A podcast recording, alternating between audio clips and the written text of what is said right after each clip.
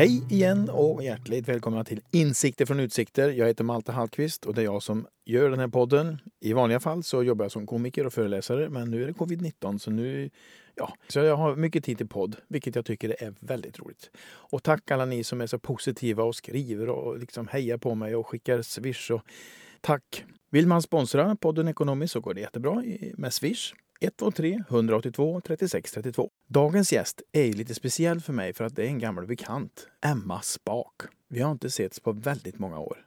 Det blir ett väldigt härligt samtal, eh, så det är som det blir när man får träffa varandra efter typ 25 år. Men nu ska inte jag stå och babbla om det här utan nu släpper vi loss avsnitt 44 av Insikter från utsikter.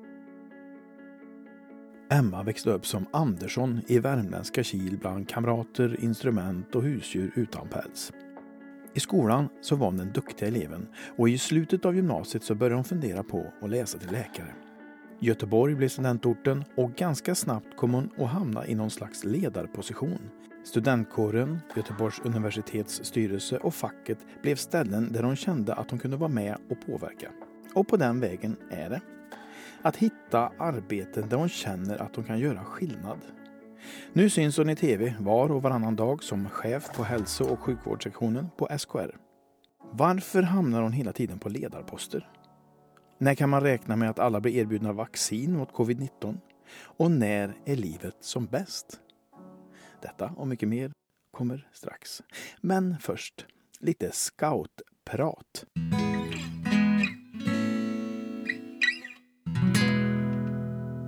Är du redo?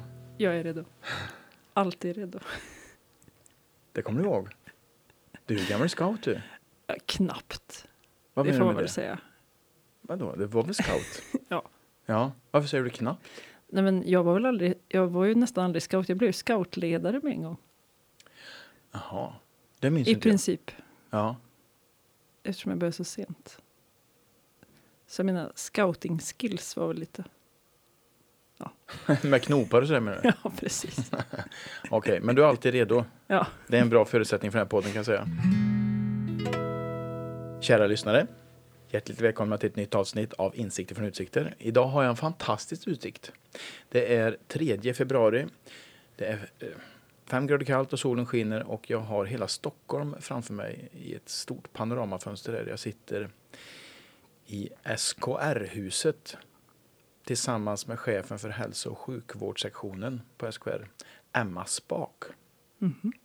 Ja, först skulle jag vilja bara säga välkommen till podden. ja, tack så Det är mycket. jätteroligt att du, ville, att du tackar ja till det här. Ja. Ja. Ja, men det, det är ganska trevligt att få göra någonting annat. Som sagt, jag har gjort ganska mycket media på sista tiden. Då är det så att inslagen är så här tre, sju minuter, någonting Mm. sånt där. När man, och då är det långt. Liksom. Just det.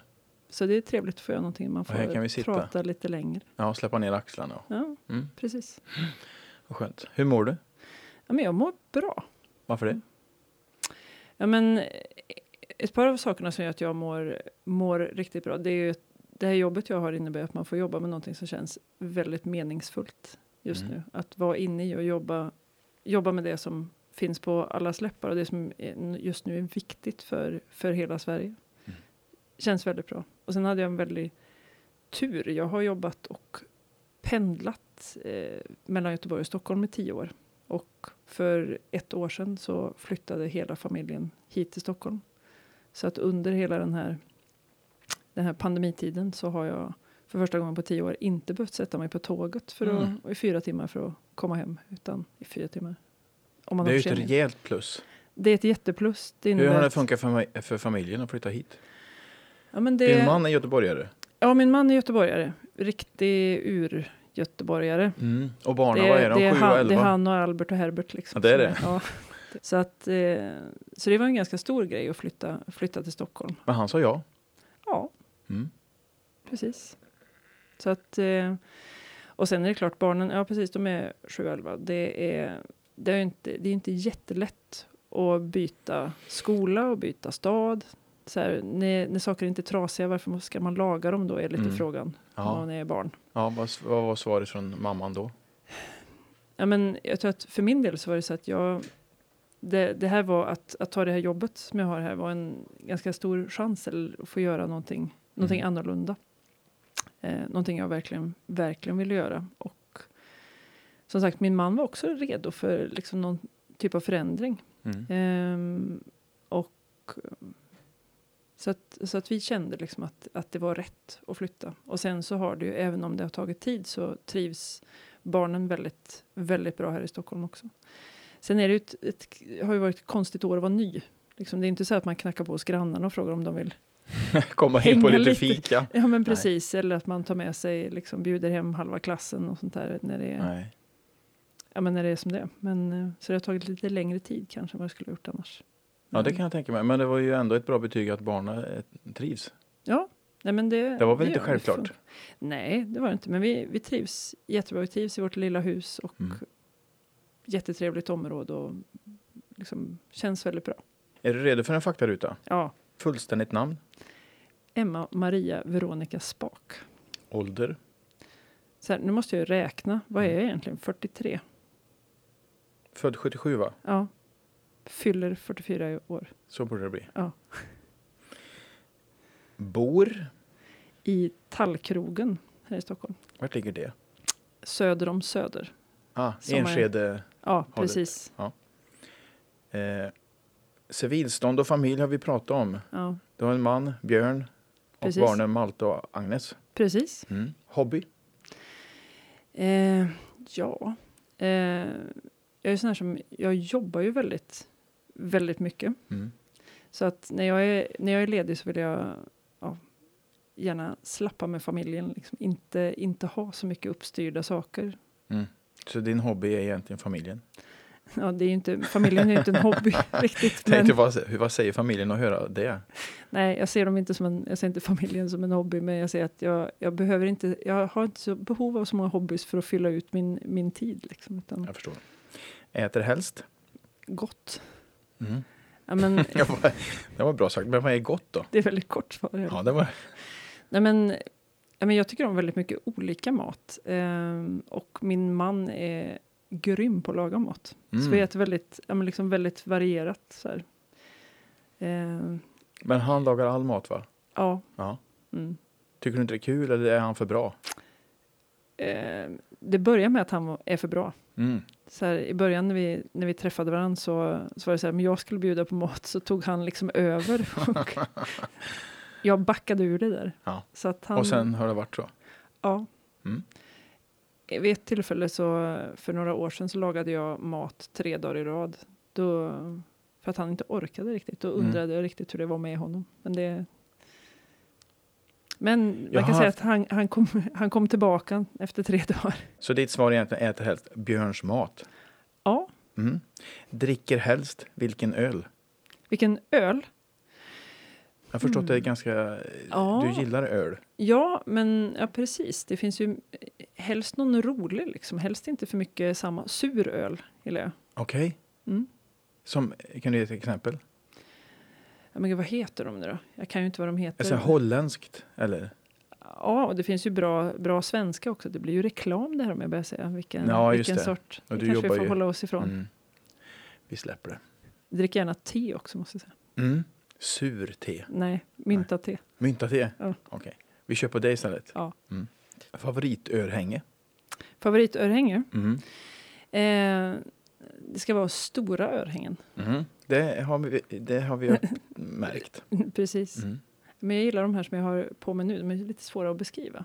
Med så här mässingmässiga och stora och runda. Ja, Eh, ni får kika på bilden som hänger ihop med det avsnittet sen när det väl sänds, för då Ja. ser ni dem. Precis. Det, jag tror att det här hänger ihop med att jag har jobbat eh, många år nu i vården och där får man inte ha stora örhängen. Så när jag har blivit mer sån här byråkrat då kan man passa på att ha Mm. liksom, Vad är det som gör ör- att du gillar stora ör, örhängen? ja, men jag vet inte om man nu ska koppla tillbaka till det här tonårstiden eller så. Här. Jag tycker det är roligt med lite saker som sticker ut. Mm. Och då, då hade jag, och det kommer jag ju tänka på nu tillbaka, jag, hade, jag tog min någon farfars gamla hatt som jag satte någon brosch på, så körde jag med den där. Det var inte så vanligt kanske att köra med den. Sån, den hade, Hade jag, vi liksom. träffat varandra då? Jag, jag Ja. minns det inte. Nej, men den här hade jag när jag var tonåring. Under flera, flera år så hade jag den där liksom som, Du, för att ha någon minns- grej som Ja, sticker ut liksom. Jag tycker det det, är hade lite jag roligt. glömt bort. Ja. Nu minns, jag ser den framför mig. Mm. Ja, Okej, så det är lite eh, ifrån det. Att, Nej, men jag, jag kan tycka att det är lite lite, plats. ja, men lite roligt att ha Mm. någonting som sticker ut lite grann. mm, Lite mer personlighet på något sätt. mm, absolut. Och när man har lite så här byråkratroll då får man vara lite ordentlig och ha så här kavaj och såna här saker. Mm. Man, ett par stora örhängen kan man ha. För att vara lite punkig. Precis. Ganska lite punkig. Ja, kanske ändå. lite punkig. Min idé med den här podden är ju att bredda bilden av Emma Spak. För vi känner ju varann, eller kände varann, Mm. kanske man kan säga. Mm. När du var tonåring så var jag tonårsledare för ett gäng där du ingick. Precis. Och sen har inte vi setts och hörts på, ja, det kan, det kan vara 30 år. 25 åtminstone. Ja, kanske. det har du rätt i. 25 skulle jag säga. Någon, Mm. Någonting i den storleksordningen. En händelse som jag minns med dig, och det är ju väldigt speciellt så här i covid-tider. För du, jag kommer ihåg, du gjorde allt för att reta upp mig ibland och liksom bara babbla, babbla, babbla. Det här var nere på Sandhusvallen, vi var nere med hela gänget och skulle köra friidrott. På väg mot, eh, kub, nej, vad heter det? Jo, vad heter det? Slägga. Ja. Och du tjatar och tjatar och tjatar och du vet att du är irriterande. Eh, så känner jag att en nys är på gång och tar beslutet att här ska du få. Så jag nyser rätt i facet. och då var det tyst. Så jag tänkte vi börjar lite från början. Är det 8 juni 77? Precis. Mm. Eh, Vet du vad det var för veckodag? Nej. Det är samma som idag. En onsdag. Mm. Mm. En vanlig onsdag. En vanlig onsdag. Eh, Lill-lördag. Precis. Mm. Eh, ditt Kil då? Kil i Värmland, två mil norr om Karlstad. Där växer du upp. Mm. Hur såg det Precis. ut?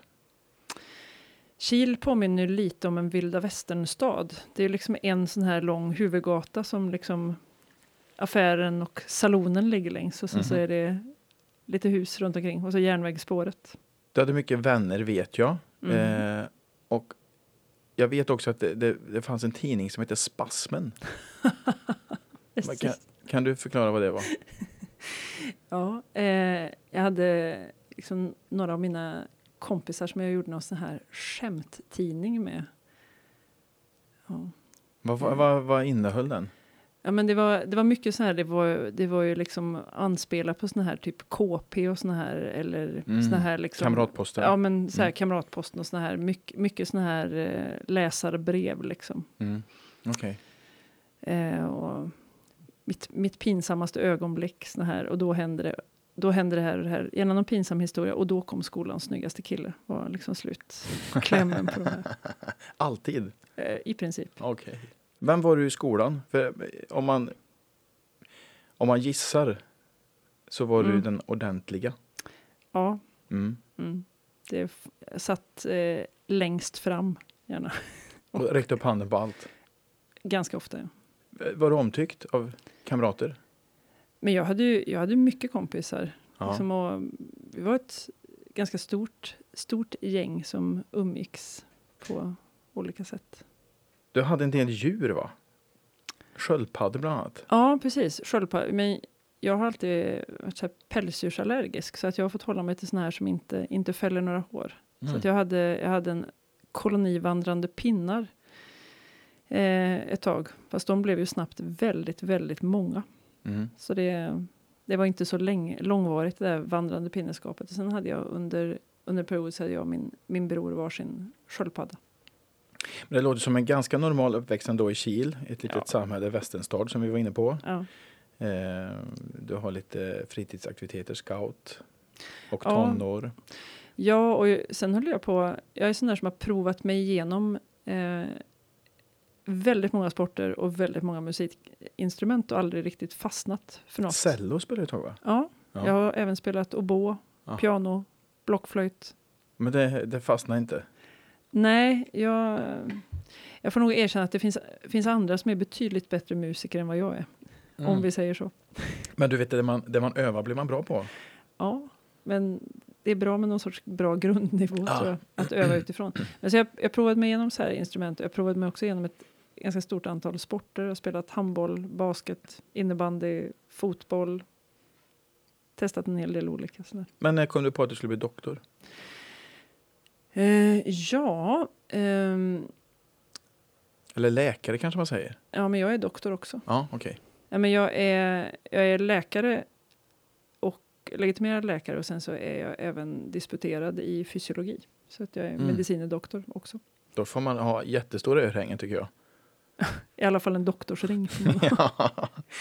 ja, men det, det, det var väl när jag hade gått ut, eller när jag var på sluttampen på gymnasiet så började jag fundera på liksom vad jag, jag hade haft liksom lite olika idéer om vad jag skulle, skulle göra sen. Men Mm. jag, jag skulle åka utomlands och jobba ett år, så jag skulle åka till Skottland. Och då tänkte jag så här när jag slängde iväg så här ansökning på våren till universitet, bara för att se lite vad håller betygen för. Och så Mhm. visste jag så här, men läkare det, det kräver högsta betyg, så jag sätter det högst upp. Så får man se liksom så här, det spelar ingen roll, jag ska ändå inte gå nu, så kan man testa vad kommer jag in på för någonting. Ja, men det, det är ett häftigt yrke där man kombinerar här, naturvetenskap och vetenskaplighet med någonting väldigt mänskligt. Mm. Och, men du läste i Göteborg? Mm, jag Ja. pluggade läkarutbildningen i Göteborg. Ja. Och det vet jag att det var en AT-tjänst på Hönö. Eller var det ST-tjänst? Ja, det både och faktiskt. Mm. Jag, eh, jag pluggade ju då i, till läkare i, i Göteborg. Ehm, och jag är sådär så att jag har... saker får ta den tid de tar. Så att jag gjorde så att mitt under min grundutbildning så hade jag studieuppehåll i fem år för att göra en avhandling då. Så att det tog mig över tio år att bli färdig med Vad grundutbildningen. handlar avhandlingen om? Om, eh, om renin-angiotensinsystemet i tunntarm. Ja, för det har någonting med gris och gas. Ja, Ja. precis. Det var... Jag letade då efter ett, ett liksom så här systemet som, som man känner till som normalt brukar styra blodtryck och sånt där, men som finns i många andra delar av kroppen. Och som har blivit aktuellt nu i samband med, med covid-19 eftersom de här receptorerna som då jag bland annat har tittat på, de, de använder viruset för att ta sig in i kroppen. Okej, för det låter ju lite nördigt. Det är, det är jättenördigt. Ja. Det Men vad... Jag är inte riktigt med här. Nej. Kan du hjälpa till? För Ja. när jag fick reda på det så kändes det som du hade läst eller blivit doktor i grisfis. Och det är klart att det är väl större än så. Ja, men eh, eller väldigt mycket mindre kanske. Eftersom det är så när man, man, är, det, man är ju nere på så pytte, pyttesmalt område för en avhandling, i alla fall min. Men jag, jag tittar på liksom då de här receptorerna för, liksom i, i tunntarmen. Och de här receptionerna, äh, receptorerna Mm. är alltså aktiva nu i Ja, det, här sys- covid-19. det här systemet liksom som jag då har studerat, det är, det är samma system som eh, de här viruserna då använder för att komma in i kroppen i lungorna då, till exempel. Så jag vet att eh, liksom en, en av de, en av de eh, experimentella läkemedel som vi tittade på då när jag gjorde min avhandling, då, de har man nu kikat på om de skulle kunna påverka eller vara ett, vara ett läkemedel i samband med. Där. Det är lite, jag tyckte det var lite spännande när det dök upp igen det här. Mhm. Vi måste prata mer om covid-19 sen. Ja, Men jag tänkte vi skulle ta oss hela vägen fram till idag. Vi är i Göteborg, du har utbildat dig. Du Ja. är ute på Hönö. Va, varför väljer man det? Det är ju liksom väldigt isolerat kan jag tänka mig. Ja nej men så här var det, jag, när jag skulle göra AT då, allmäntjänstgöring som man gör efter läkarutbildningen för att få läkarlegitimation, så gjorde jag det på universitetssjukhuset för att jag ville kunna fortsätta forska. Så jag gjorde det på Sahlgrenska i Göteborg. Men då blir man ju liksom kvar i den här universitetsvärlden. Och jag tänkte att jag ändå ville prova på lite hur det är att jobba lite längre ifrån. Om Mm. man nu ska säga att om man nu ska hitta något som är glesbebyggt nära Göteborg, som ingår i Göteborg, så är, är liksom de här skärgårdsöarna utanför, då hamnar man ju faktiskt ganska snabbt utanför storstan med andra premisser för att bedriva vård än vad man har om man är mitt inne i centrum. Mm. Så att det var liksom ett aktivt val och vilja vara liksom folket. lite, ja, och vara lite en, en kort färjetur bort från, från liksom från Göteborg. Mm. Men har du jobbat som färdig läkare någonstans? Ja, jag, jag är ju, eh, har jobbat som ST-läkare då. Då Ja. är man ju legitimerad läkare. Och det har jag jobbat som i ganska många år. Men eftersom jag då haft den här tendensen att inte göra saker så snabbt så jobbade jag hela tiden halvtid som kliniskt verksam läkare och eh, halvtid som fackligt aktiv i Läkarförbundet under väldigt många år. Ja, ja du har en tendens att, att hamna på, på ledarposter som jag tycker är intressant. Ja, Ordförande i SYLF, alltså Sveriges yngre läkarförening. Ja, precis. När, när blev det så? Och varför? Eh, när jag pluggade så hade jag varit aktiv i så här, studentkåren. Jag hade suttit i Göteborgs universitets styrelse som studentrepresentant och så. Och det får man ju inte fortsätta med. När man slutar vara student så åker man ju ur studentlivet, vare sig man vill eller ej. Mm. Så jag var lite så att jag såg fortfarande att det var frågor som var viktiga att driva. Och då blev, var det en kurskamrat som tyckte att jag skulle hänga på och vara engagerad i facket. Och sen blev det också så här, det, är- man får, jag tror att en av de här sakerna, det här med att, att vara redo, det är att vara redo att säga ja när liksom möjligheter dyker upp. Mhm. För här var det, ja, eh, det var någon som frågade så här, ja, men ska vi inte nominera lite folk till den centrala styrelsen? Och då hade de en person som de hade nominerat som hade varit med länge. Jag hade ju typ varit med i två månader lokalt. Och så sa de så här, ja, men vi vill slänga in en till. Så jag sa, ja, men släng med mitt namn, sa jag, det kan ni göra. Mhm. Och sen så visade det sig att en person var tvungen att sluta i den nationella styrelsen som då hade samma profil som jag som hade jobbat mycket med forskningsfrågor och sånt där. Då blev det att jag blev erbjuden att gå in i den nationella styrelsen fast jag hade varit medlem i typ vad det nu var, fyra månader. Eller Mm. Men där vill du säga ja? Ja. ja. För du säger nej ibland också. Jag har ju forskat lite grann på dig. Forskat, vilket konstigt namn. Jag har kollat upp dig. Ja. Research. Precis. Eh, Du fick ett stipendium eh, på restaurang Kometen Mm. och käkar schnitzel varje dag ett helt år. Ja. Och det sa du nej till. Ja, men det var, det var under studietiden och det där är ett stipendium för, eh, för liksom studenter som då har gjort, gjort mycket i, i, för, för stud, studentkåren. Ehm, men jag blev, jag blev erbjuden det, eller jag blev, fick möjlighet att ta emot det stipendiet, men då hade jag precis blivit sambo med min, med min man.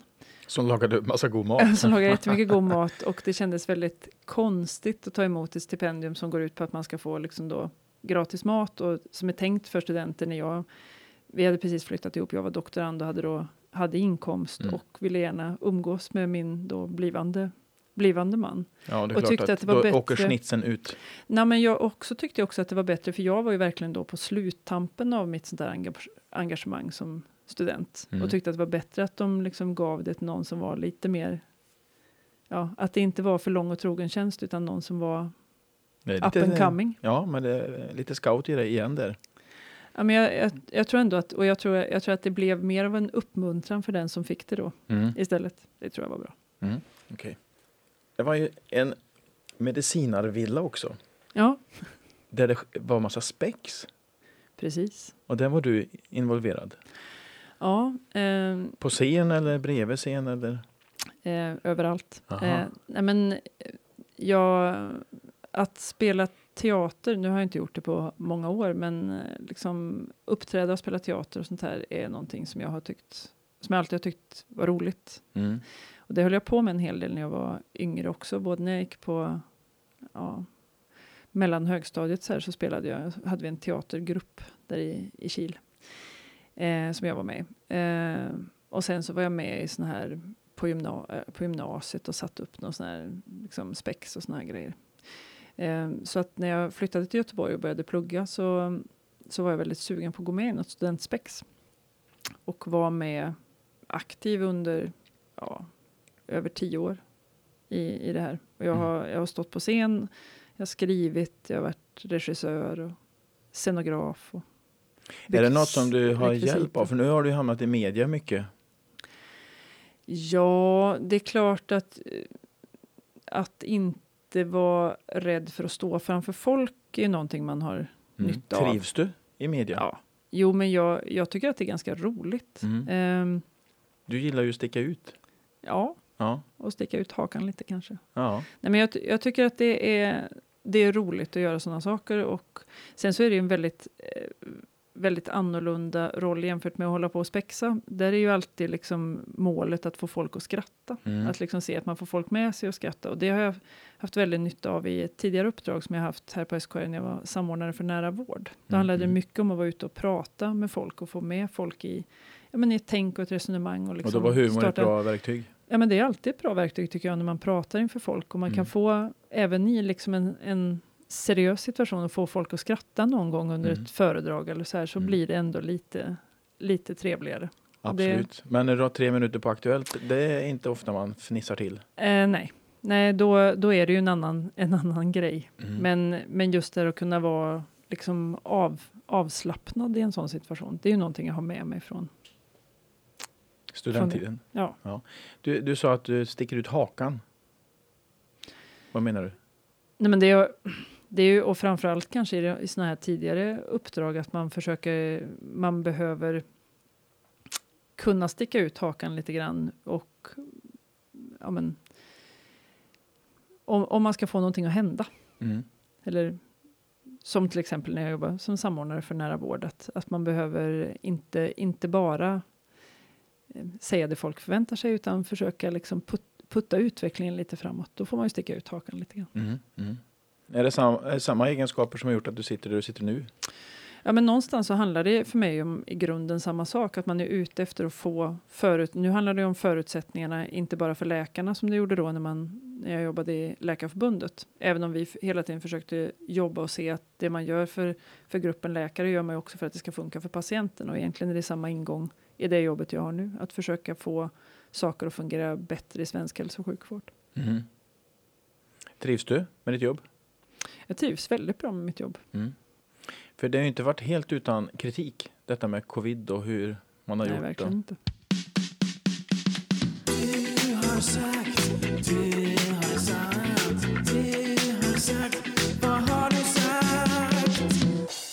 Vad var det du sa? Då Emma, har Mm. vi kommit in i Du har sagt. Ja. Så jag har tagit några citat eh, och så får du eh, ge dem lite mer kött på benen. Det är olyckligt att det är så dålig framförhållning. Jag undrar vad, vad det kan vara i relation till. Kan det vara i relation till eh, vad heter det, vaccin Ja. och planeringen av vaccinationerna Ja, och leveranserna? Ja, för nu var det senast igår ju. Med Ja, AstraZenecas, att man kanske inte kan ge AstraZenecas vaccin till folk som är över 65 för man är lite osäker på effekten. ja det man är godkännandet från Europeiska läkemedelsmyndigheten är ju då att eh, eller rekommendationen till EU-kommissionen var ju att man då godkänner för hela eh, från 18 år uppåt. Så Mm. att det är, säkerhetsdata är ju okej. Man vet att det är, det är liksom ingen fara att ta. Det finns inga särskilda biverkningar för äldre. Men man är tveksam till effekten för att Vilket är det bästa för äldre? Ja, men det man har sagt nu från Folkhälsomyndigheten, och här har man varit klar och tydlig i Sverige, att vi, man rekommenderar inte i nuläget att man då ger AstraZenecas vaccin till personer som är över 65, utan Nej. då ger man Pfizers vaccin och Modernas vaccin. Är det de tre som levererar? Det är de tre som är godkända i Sverige Mm. idag. Och sen är det möjligt att det här ändrar sig, för det pågår stora studier, pågår en stor amerikansk studie för AstraZenecas vaccin som då är designad på ett sånt sätt att man kommer att veta mer om effekten hos äldre. Men i väntan på den, så för att få bästa möjliga skyddseffekt för de, de personerna som behöver det allra mest, så, så eh, st- ställer man nu om planeringen i Sverige för att använda då Pfizers och Modernas vaccin i första hand för alla äldre. Leif GW Persson var ute och viftade här med att han skulle Mm. köp, få köpa vaccin på en Mm. privat klinik. Ja, Men det eller går nej inte. snarare. Vad sa du? Eller nej snarare, inte jag, utan det, det ska inte gå. Nej. Och eh, det här är ju en sak som eh, när det gäller vaccin, eftersom det är sånt enormt tryck. Vi har ju också i Sverige, såg en undersökning här som var i DN bara häromdagen om att jag tror att det var på 82 procent vaccinationsviljan, runt 80 procent av eh, de som hade svarat sa att de vill vaccinera sig. Så Mhm. att det är ju ganska högt, många som vill vaccinera sig i Sverige och det tycker vi är extremt bra, för vi vill ju ha så många vaccinerade som möjligt. Vad säger du till de som inte vill vaccinera sig? Men jag tror att det är, det är viktigt, så här, det är ju inget tvång att vaccinera sig, utan man måste ju, man måste ju välja själv. Men när det gäller det här vaccinet så är det ju, det här är liksom vårt tror vi nu, allra bästa sätt att få bukt på den här pandemin. Mhm. Att få ner risken för att folk blir svårt sjuka, för det vet vi att vaccinet skyddar mot, liksom svår sjukdom. Och sen hoppas vi även att det har en bra smittskyddseffekt. Eh, det är man ju inte, där har man inte lika, lika mycket vetenskapligt på fötterna, än, för det är inte det som är primärt studerat. Men det är ju så vaccin brukar fungera, att det dämpar liksom smittspridningen också, att man inte blir smittsam. Och vill man inte vaccinera sig för sin egen skull så kan man ju liksom fundera på dem runt omkring en, för vi behöver ju få en hög täckning i befolkningen totalt. Eh, solidaritetstänk. Ja, men både och, liksom. både skydda sig själv Mm. som en försäkring och en solidaritet för att vi ska få bra vaccinationstäckning i hela samhället. Men det här med GW Persson, att man ska inte, bara säga det, att man ska, man ska inte be betala för vaccinet. För om det är någon som hör av sig och säger att man kan få vaccin före kön mot betalning, då är, det, då är det något brottsligt i botten på det här. Antingen så är det någon som har felaktigt liksom då har vaccin och väljer att sälja det, liksom som har fått vaccinet korrekt väg, eller också är det stulet vaccin, eller också är det inte vaccin. Mm. För det vaccinet som kommer in till Sverige, till regionerna, det får man inte ta betalt för. För det har ju skett en del eh, tråkiga saker. Mm. Eh, Var det i Eskilstuna? Mm. Att eh, några hade liksom gått före i kön för Mm. de kände någon som kände någon. Och, Ja, och det här, det, är ju, det som är bra här nu är att eh, regioner och kommuner går till botten med de här sakerna som kommer fram nu. Och det här finns det ju också en, en viss spridning i vad det är som har hänt. Vi ser ju att på en del ställen så har man bestämt sig för att vaccinera viss personal som egentligen inte finns i prioriteringsordningen. Och där, där går ju regionerna ut och, och ser över det. Så att det ska ju liksom, här ska man ju följa prioriteringsordningen som Folkhälsomyndigheten upprättat. och den har ju också varit under kritik.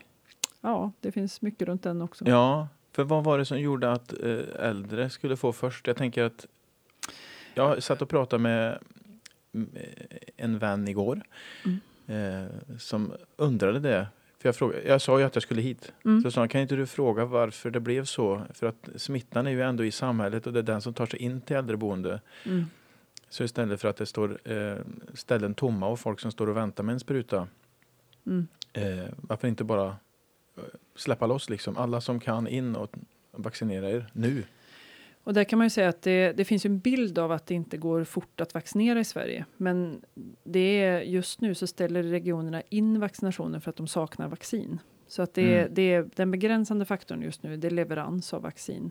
Och skälet till liksom resonemanget bakom prioriteringsordningen, det är ju att den, de som drabbas hårdast av covid-19 vaccineras först. Alltså de som har störst medicinskt behov av att bli vaccinerade vaccineras först. Så det är det Folkhälsomyndigheten tittar på och då är det de, de äldsta, liksom ålder är definitivt den absolut största risk, riskfaktorn om man tittar på risken att drabbas av svår sjukdom och att avlida i covid-19. Så därför är det man väljer att vaccinera de, de äldsta först. Och sen så för att skapa ett skydd runt så vaccinerar man ju då också personal inom, inom äldreomsorg och personer som lever tillsammans med någon som har hemtjänst då, som är äldre och har hemtjänst. Men som själv kanske inte, inte riktigt är så gammal. Så den här första fasen, det är, där är syftet helt att skydda de allra sköraste. Och det är också i linje med vår prioriteringsordning som vi har för hälso och sjukvården i Sverige. Att Mhm. man ska få vård efter behov. Och då är, då är det de som drabbas hårdast av någonting som ska tas hand om först. Jag hörde också en annan idé, att det här med insulinsprutor som folk kan ta själv. Mm. Man kan inte fylla dem med vaccin och så bara skicka ut. Ja, det här vaccinet ges inte... eh, Det, det handlar ju om hur man behöver handha de här vaccinerna. De är de, framförallt de här första vaccinerna, Pfizers och Modernas vaccin. De, de eh, kräver kryohantering. Man måste ha Som dem... innebär vad då? Ja, de ska vara i minus 70 grader. Eh, och när man väl har plockat upp dem och har dem i kyl, eh, vanligt kylskåpstemperatur, då är man nere på fem dagar som de måste förbrukas inom. Om man plockar ut dem i rumstemperatur och blandar vaccinet, då innehåller det en, en flaska fem doser. Och har man blandat en sån, då måste man använda den inom sex timmar. Mm. Och Det man kan får bli inte svårt skaka. postgången. Ja, det, blir, det är liksom den rent praktiska hanteringen. Men vi ser egentligen inte idag att det är det som eh, begränsar hastigheten i vaccinationen i Sverige är inte regionernas hantering eller såna här bitar, utan det är ju att vi just nu inte har tillgång till så mycket vaccin, utan att det, det, kommer, det kommer mer vaccin successivt och framför allt så kommer vi ha stor tillgång till vaccin under senare delen av, av våren. Och då är regionerna redo att vaccinera i högt tempo. Så att det är inte, man har folk, man har folk som man håller på och anställer, man har lokaler som man håller på och iordningställer som, där man ska kunna vaccinera liksom större än på vårdcentral och så här. Utan, så att man är du, redo. När tror du alla kan bli erbjudna vaccin? Målsättningen är ju nu att eh, alla alla över 18 och de under 18 som bedöms då medicinskt att de ska vaccineras. De ska vara erbjudna vaccin innan halvårsskiftet. Mm. Och att bli erbjuden är inte samma sak som man har fått? Jo, då, man ska ha vi säger ju att man ska vara erbjuden därför att det är inget tvång att vaccinera sig. Så vi säger inte att alla ska vara vaccinerade. Okay. För det, är ju, det här är ju någonting frivilligt. Ja, Men alla, vi, alla ska ha fått möjligheten att vaccinera sig. Om vi säger så här då. Mm. När tror du att alla som säger ja till vaccinering har fått två doser? Det, det ska de ha fått innan halvårsskiftet. Så innan juni är slut? Mm. Och det, det, är ju, det som är avgör om det kommer att funka eller inte, det är att vi får in vaccin till Sverige. Ja, För, och det styr vi inte över? Ja, det, det är ju EU-upphandlingar och så har vi ju liksom en, en svensk vaccinsamordnare som jobbar liksom för, för oss för att se till att, att vi får vaccin till Sverige. Mm. För det har ju varit några så käppar mm. i hjulet. Att det inte kommer och att det, som ja. vi pratade om förut att AstraZenecas ja. inte funkar. Mm. Utan då ska de ha Pfizers och så. Mm. Ja. Och det här är ju någonting som regionerna är, är medvetna om. Jag fick någon fråga här att finns det en plan B? Men det är ju så att regionerna, det är inte så att vi har plan A och sen så överger man den och går till plan B, utan det här är ju, det här är ju ett område där man hela tiden måste justera. Liksom. Man måste vara skruva i vad vi gör varje dag, varje vecka. Mm, mm. Så fort det kommer ett nytt beslut eller en ny rekommendation så är regionerna där och säger, vad, hur påverkar det här vår planering? Ändra, liksom justera. Så det är inte så att vi följer en plan och sen får man byta till en annan, utan det här är ju liksom, man är medveten om att man kommer att behöva vara skruva i det här hela tiden. Mm.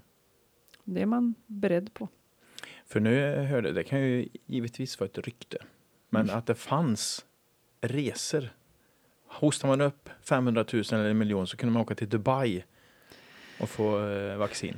Ja, ja det, jag har ju svårt att, att, säga någonting om sanningshalten i det här, men det här det är, det är så otroligt viktigt att vi erbjuder vaccin till alla som är, finns stadigvarande i, i Sverige så att vi får bra vaccintäckning här. Och det är ju inte en, en plånboksfråga utan det här ska man ju, i Sverige blir man erbjuden vaccin utifrån då den här prioriteringsordningen som bygger på vem som är i störst, liksom störst behov av att bli vaccinerad. Och det finns ingenting i regionernas arbete som håller tillbaka utan här jobbar man ju så, så fort det bara går liksom med det vaccin som kommer in. Och det är ju, det är ju inte här är det ju viktigt att vi får en bra, bra täckning och, och i hela, hela befolkningen. Mm. Det är först då vi kan börja öppna upp samhället igen eller liksom göra de här förändringarna. Hur stor förändring tror du det blir om, om eh, 80 procent vaccinerar sig? Eh, kommer hösten bli som en vanlig höst med eh, att man kan ha kompisar över middag, att konserter och föreställningar öppnar? Och jag tycker det är svårt att säga för att här måste man ju se då hur eh, vi passar oss lite från, vi som jobbar i det här huset passar oss lite från att och liksom komma med rekommendationer eller saker som uppfattas som att vi gör egna prognoser och sånt där, utan det, det får Folkhälsomyndigheten hålla sig du till. Du passar över? Nej, men det, ja, precis. Jag ska inte säga när vi öppnar upp igen, men eh, det är ju såklart det är ju förhoppningen att med en god vaccinationstäckning så kommer man att se att den här smittan trycks tillbaka mm. och att man då kan lätta på, på liksom de restriktioner som finns. Det är ju ändå målsättningen. Hur orolig ska man vara för mutationen som finns nu? Börjar i England, men det finns ju även i Sverige vet jag. Täcker vaccinet mutationen? Ja, det, det verkar det som. Det, det håller man ju på att titta på, men eh, det verkar ju finnas god täckning åtminstone för de här, de här mutationerna som vi ser nu, den här engelska, engelska mutationen. Mm.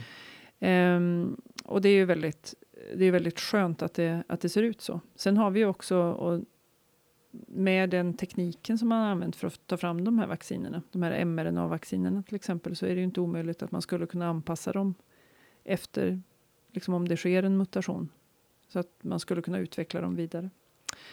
Men eh, att man ska vara orolig. Jag tror att det som är viktigt nu det är att man håller sig till de här rekommendationerna. Att vi inte nu börjar tänka att ja, men nu kan man nu börjar lätta lite sjukvården. Folk är lite vaccinerade nu.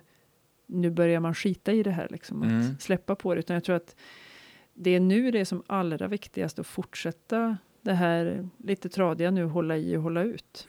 För det, Det- har ju hänt någonting i samhället. Jag har ju haft covid Mm. och bär på antikroppar så jag känner mig eh, typ vaccinerad nu och borde Enligt allt som jag har hört så ska jag hinna få mitt vaccin innan antikropparna har försvunnit i Mm. kroppen, eh, vilket jag hoppas.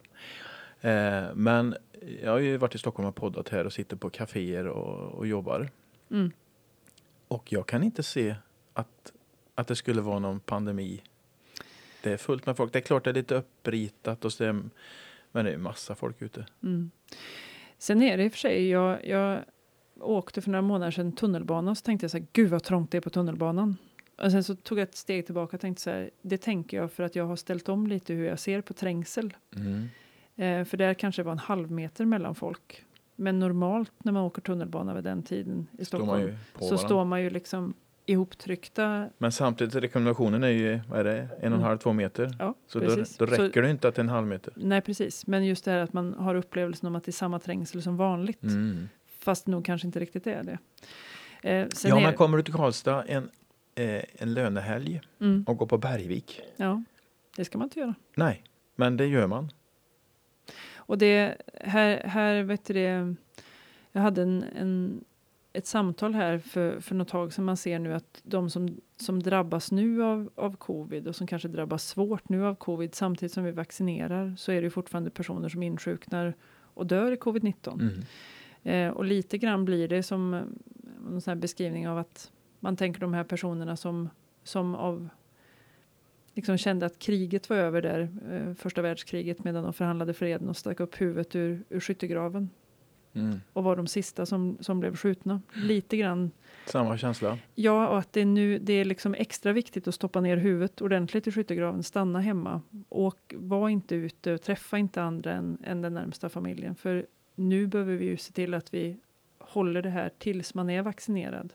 Så att man klarar sig över den där tröskeln. Håll i, håll ut är inte bara något man säger utan det är faktiskt på riktigt. Ja, det är på riktigt. Det är dags att primärvården slänger sin offerkofta. Precis. Vad handlar det Eh, om? Ja, men det här, det här är nog för några år sedan det gjordes en intervju runt, runt där. Jag är ju själv då, jag är fortfarande inte färdig specialist i allmänmedicin, så jag är väl fortfarande någonstans ST-läkare Mm. eh, i allmänmedicin. Och det jag kände då som intervjun handlade om, det var det här att det, man behöver få, liksom primärvården har ju varit liksom underfinansierad, eftersatt, men det har också blivit att att, det, att man pratar mycket om problemen. Och jag såg väl då att man behöver, vi som då fanns i och jobbade i primärvården behövde ta, ja, men ta ett ansvar också för utvecklingen. Och att det här handlade om att man behöver verkligen kunna, kunna liksom, ja, men stå upp för vad man kan. För det här är liksom den viktiga basen i svensk hälso och sjukvård. Ska det funka så måste primärvården funka. Vad är det som saknas tycker du? Eh, ja, men det är fortfarande mycket utveckling som krävs. Nu, nu har ju nyligen SKR då och eh, regeringen ingått en överenskommelse igen om utvecklingen av nära vård där man bland annat lyfter fram eh, att man ska få möjlighet att få lista sig på en, på en läkare eller liksom ha en, ha en liksom personlig läkarkontakt. Precis på det sättet som jag jobbade ute på Hönö. Där man liksom, Mm. Jag jobbade i flera år och kunde liksom bygga relationer. Och det tror jag är en bra grund. Att det handlar om att bygga relationer till personer. Varför är det inte så nu då? Ja, men det, har, det har varit under, under lång tid så har, har liksom primärvården haft liksom lägre status skulle jag säga. Det är Mhm. liksom fräsigare att jobba på sjukhuset än att, än att jobba i primärvården. Och det har blivit, eller liksom traditionellt så har det varit liksom att Men hur hänger det ihop med att man inte kan ha en, en familjeläkare liksom? Nej, men det har också varit svårt då att rekrytera. Liksom saker som har lägre status har svårare att rekrytera. Och då tror jag att det är också en del av det här med offerkoftan. Att man måste kliva fram. Det, det kommer inte vara någon annan som ger det här status. Utan de som finns där och jobbar där måste kunna stå upp för och vara stolta för verksamheten och göra reklam för den. Och Mm. det ser man ju liksom på bra ställen. Väl, välfungerande vårdcentraler drar till sig folk. Där vill folk jobba liksom. Mm. Och det är också, jag uppfattar att det har skett en viss vändning. att det är fler som är intresserade av liksom, att kunna jobba i primärvård. Man ser att allmänmedicin är en bra specialitet där man verkligen jobbar med hela man jobbar från vaggan till graven och lär känna, Mm. känna folk hela vägen. För jag blir alldeles varm i hjärtat när du säger det där Ja. med att man bygger relationer Mm. som du upptäckte på Hönö. Och, Ja. Man har ju liksom någon slags romantisk bild över skärgårdsdoktorn och så. Men samtidigt så finns det ju något där. Ja, och det, Att, vi, att ha en relation med dem Mm. man träffar, det är ett verktyg som man kan använda i de flesta situationer.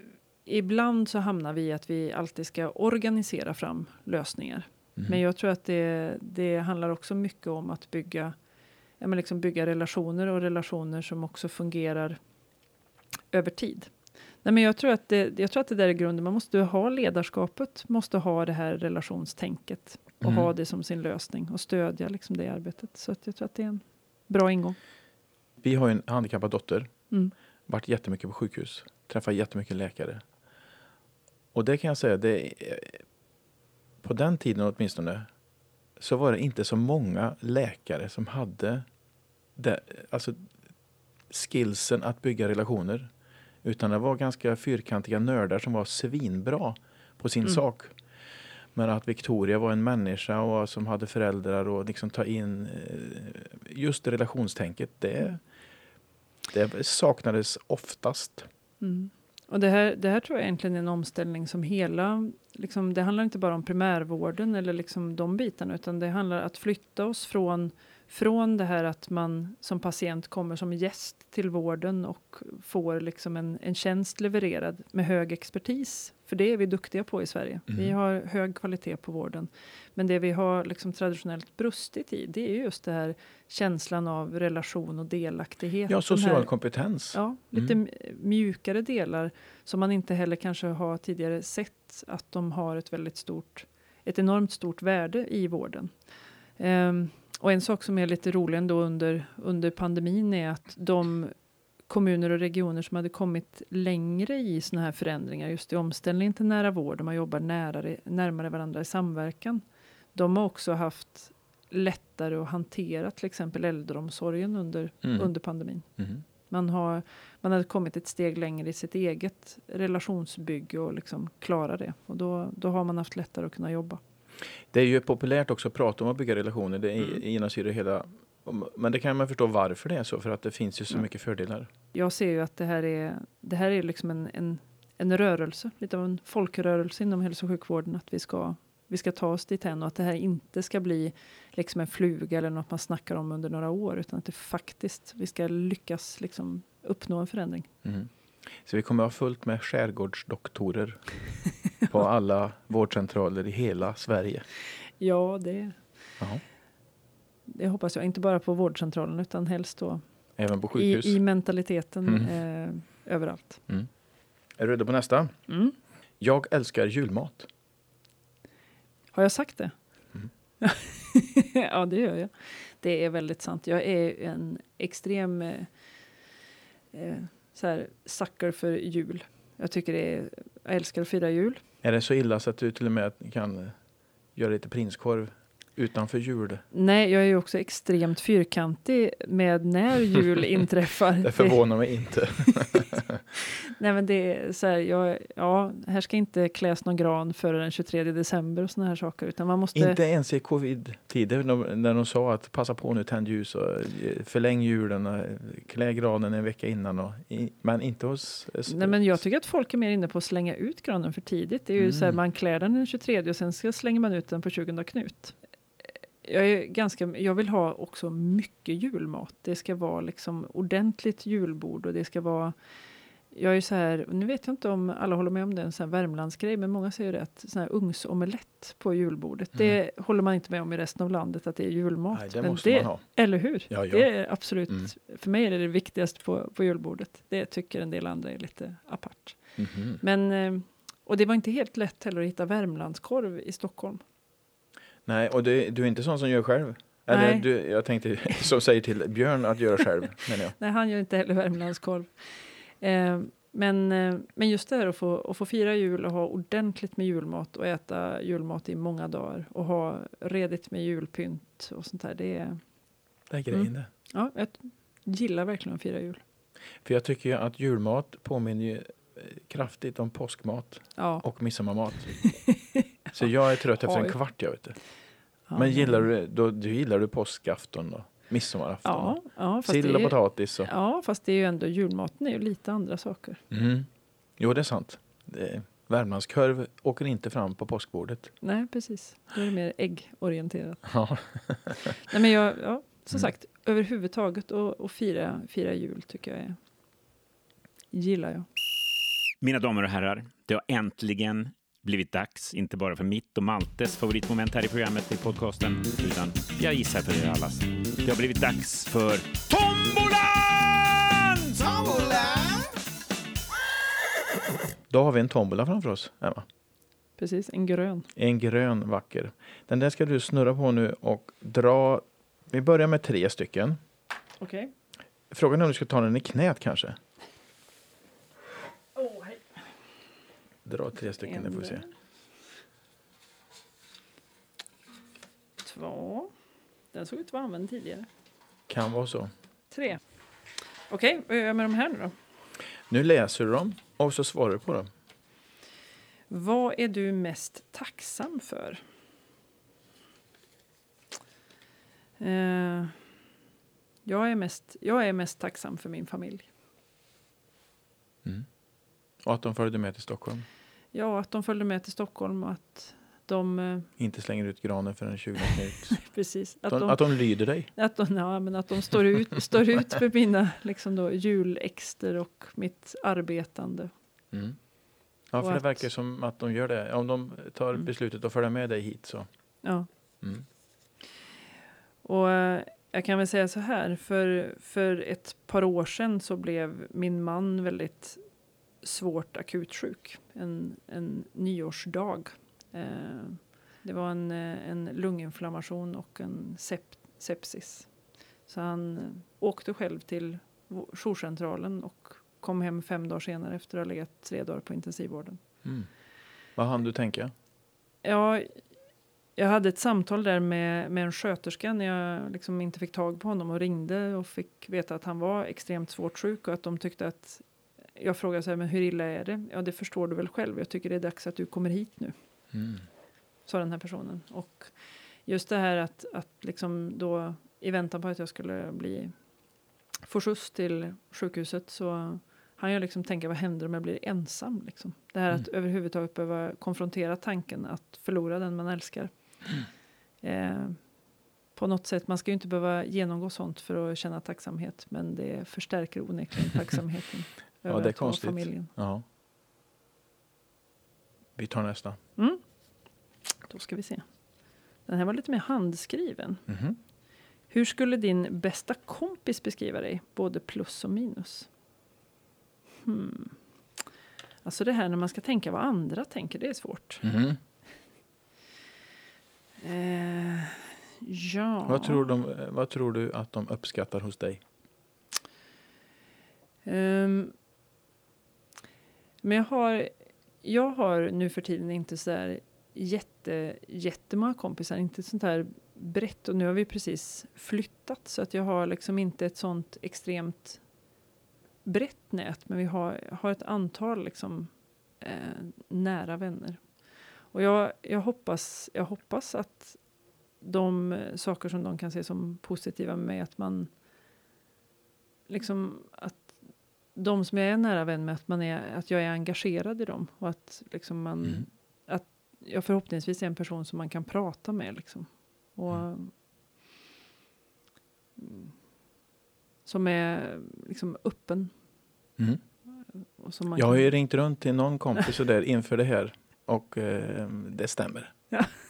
tur. Vad, vad tror du att de retar sig på då? Eh, ja, det kanske kan vara det där att jag vill bestämma mycket saker. Det kan ju vara en sån här sak. Att du styr och ställer lite? Ja. Eh, Du är ledare. Mm. Vid något tillfälle så eh, när jag höll på med såna här spex, då har man ju såna här spexnamn. Jag, mitt spexnamn var Dilemma, eh, det officiella. Sen Mhm. så ibland så fick jag nog heta Bestämma också. Det ligger lite i luften känner jag. ja, Mm. precis.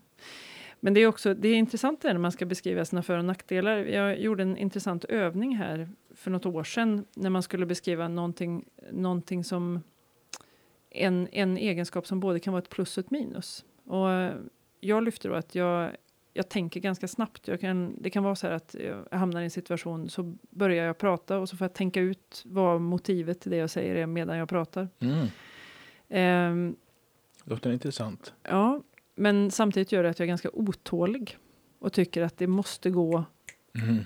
väldigt Mm. fort. Mm. Så att det blir ju liksom sådana saker som kan vara en fördel och som verkligen kan, kan vara någonting som är positivt ur en aspekt. är ju liksom alla egenskaper kan ju ha sina för och nackdelar Ja. beroende på hur man applicerar dem. Nu börjar du på den sista sidan. Ja, eller Mm. vad är det viktigaste du lärt dig? Ja, det beror nog på på vilket, vilket plan. Jag kommer tillbaka till den här liksom första, på ett, på ett personligt plan så tror jag det här att, att behöva umgås med potentiell förlust, liksom det här som jag pratade om att Mm. att min man blev svårt sjuk. Just det här att, att lära att överhuvudtaget behöva konfrontera det och lära att jag fick lära mig hur jag reagerade på det och eh, liksom lära, lära mig att uppskatta då igen vår relation. Nu har vi varit, vi har varit gifta i, i 15 år i år och det här är ju ett par år sedan. Men det är ju liksom att, att behöva åter, liksom på något sätt konfronteras med att potentiellt förlora någon Mm. som står en så otroligt nära. En smärtsam men väldigt viktig lärdom. Mm. Och det där är ju väldigt speciellt för jag, det du är inte ensam om det. Nej. Det, det man tar, sig, tar varandra för givna och livet tuggar på. Helt plötsligt så Mm. händer någonting och då inser man att hur mycket det egentligen betyder. Ja. Och det tror jag liksom för, för mig personligen och för min egen personliga mognad så tror jag att det är en sån här extremt viktig, viktig lärdom. Jag tror covid har varit en sån också. Mm. När man får umgås mycket så har det gått åt ena eller andra hållet. Man har Mm. insett att ja, men vi trivs. Eller så inser man att ja, men du, det ska inte vara vi. Nej. Nej, och det, det ser man ju liksom när man hamnar, för det är ju en helt annan, folk har ju fått helt andra situationer. Man måste liksom skava på varandra i, Mm. i de relationer man har. un, under det här året. Eh, som det är nu. Sen en annan sån här sak om man tittar på saker jag haft nytta av. Om man det här, det här året. Eller ja, nu är det ju, börjar det bli över ett år. Men under det här pandemiåret så har jag fått en, en viktig insikt. Eh, Det passar bra i den här podden kan jag säga. precis. Mm. Eh, men en sån här viktig insikt att jag har tänkt, jag har tidigare tänkt att min, min grundutbildning att vara läkare, att det jag har, har med mig, man, man har väldigt lite ledarskapsutbildning eller sånt här i. Utan man, man lär sig liksom det, det är en sorts lärlingsyrke, man lär sig yrket. Eh, och det jag har insett under, under det här året är att en av de sakerna jag lär, har lärt mig av att vara kliniskt verksam läkare, det är just att fatta beslut på ganska lösa grunder. Eh, när man befinner sig i en sån här krissituation så behöver man ju liksom, man behöver bestämma sig för vad man gör och sen vara beredd att ompröva och förändra det Kan du ge något i varje exempel? steg. Nej, men överhuvudtaget eh, under det här året så har vi, eh, liksom regionerna har gjort väldigt mycket, väldigt mycket saker tillsammans. Ehm, och det är ju, när man ska rigga upp sån här samverkan, sånt tar normalt många år. Man ska stöta och blöta för och nackdelar med olika saker. Det ska verkligen gås igenom i detalj juridiskt. Um, och det jag ser som vi har liksom kunnat göra i år, det är liksom att få, få en signal att det här skulle vi vilja göra tillsammans. Då har vi sagt okej, okay, då kör vi. Och så får man liksom lägga, lägga rälsen medan man åker. Och sen så Mm. är så här, ja men kan vi verkligen göra det här? Går det att göra så här? Och så får man väga sig, jaha, om vi inte gör det här, då innebär det att från och med måndag så har vi inte det här på plats. Då kan man inte göra det här tillsammans, då kan vi stå utan det här. Eh, och då får vi helt enkelt bestämma oss för att ja, men fatta beslutet att vi gör det här nu och blir det fel då får man backa och göra om.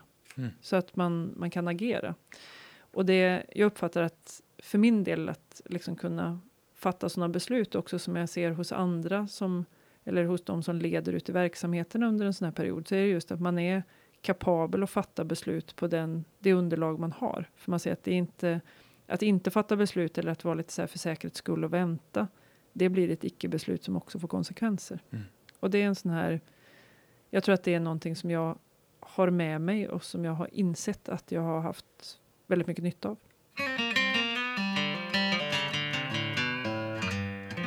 När jag har liksom förberett mig för det här eh, Mm. samtalet Mm. så har jag tänkt ganska mycket på dig som ledare. Vad är det som gör att du tar successivt hela vägen eh, ledarroller fackligt eller i Spex eller Mm. nu på SKR? För du var inne på det alldeles nyss själv. Du, du har ju inte utbildat dig någonstans som ledare. Nej, det har jag inte. Nej, det har jag inte. Ehm, jag tror att det i grunden så bygger det på en, en önskan eller vilja att kunna påverka. Mm. Ehm, eh, att jag har svårt att stå bredvid och se, se saker och tänka att det där får någon annan lösa. Utan jag, jag har hela tiden velat försöka påverka utifrån liksom, där jag har funnits.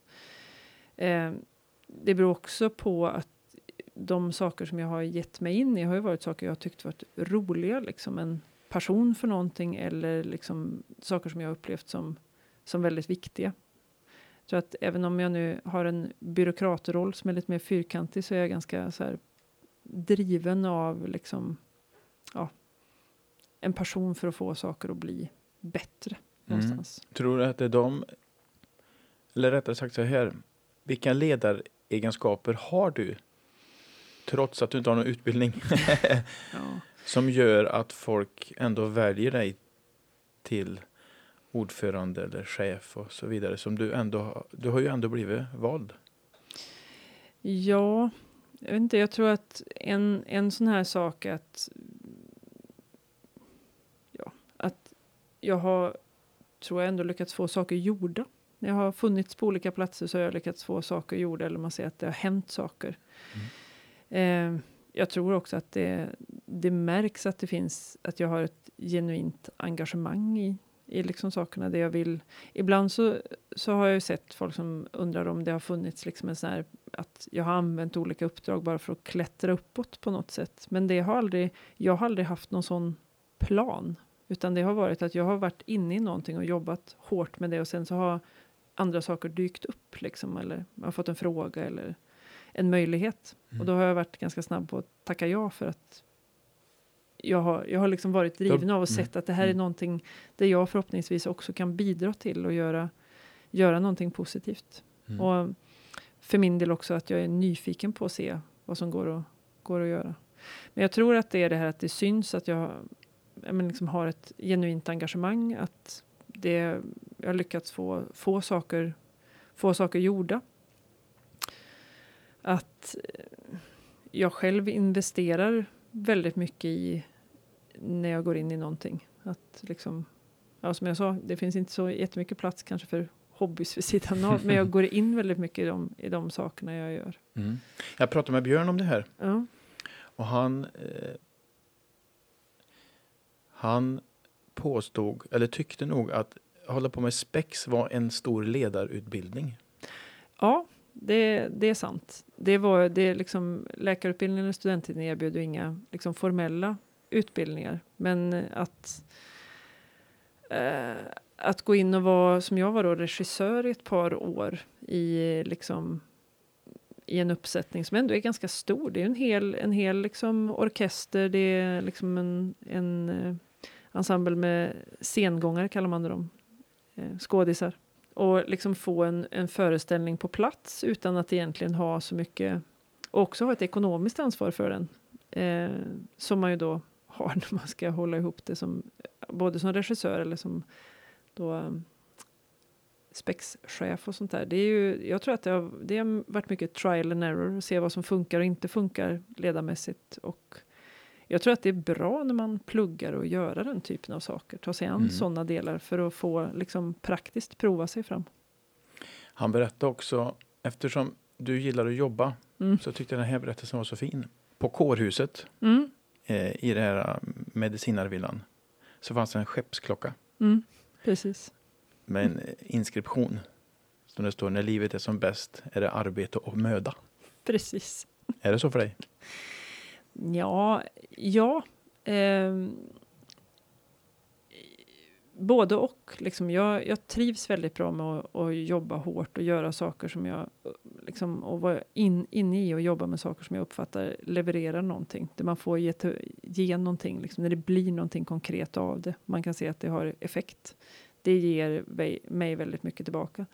Samtidigt så tror jag att en, en sak som gör att jag kan jobba mycket är också att jag brukar ha ganska lätt att slappna av. Jag brukar inte ha så lång nedvarvningsperiod utan jag, mm. man kommer hem och så tar man på sig raggsockarna och så är man ledig. Då är det vilopuls?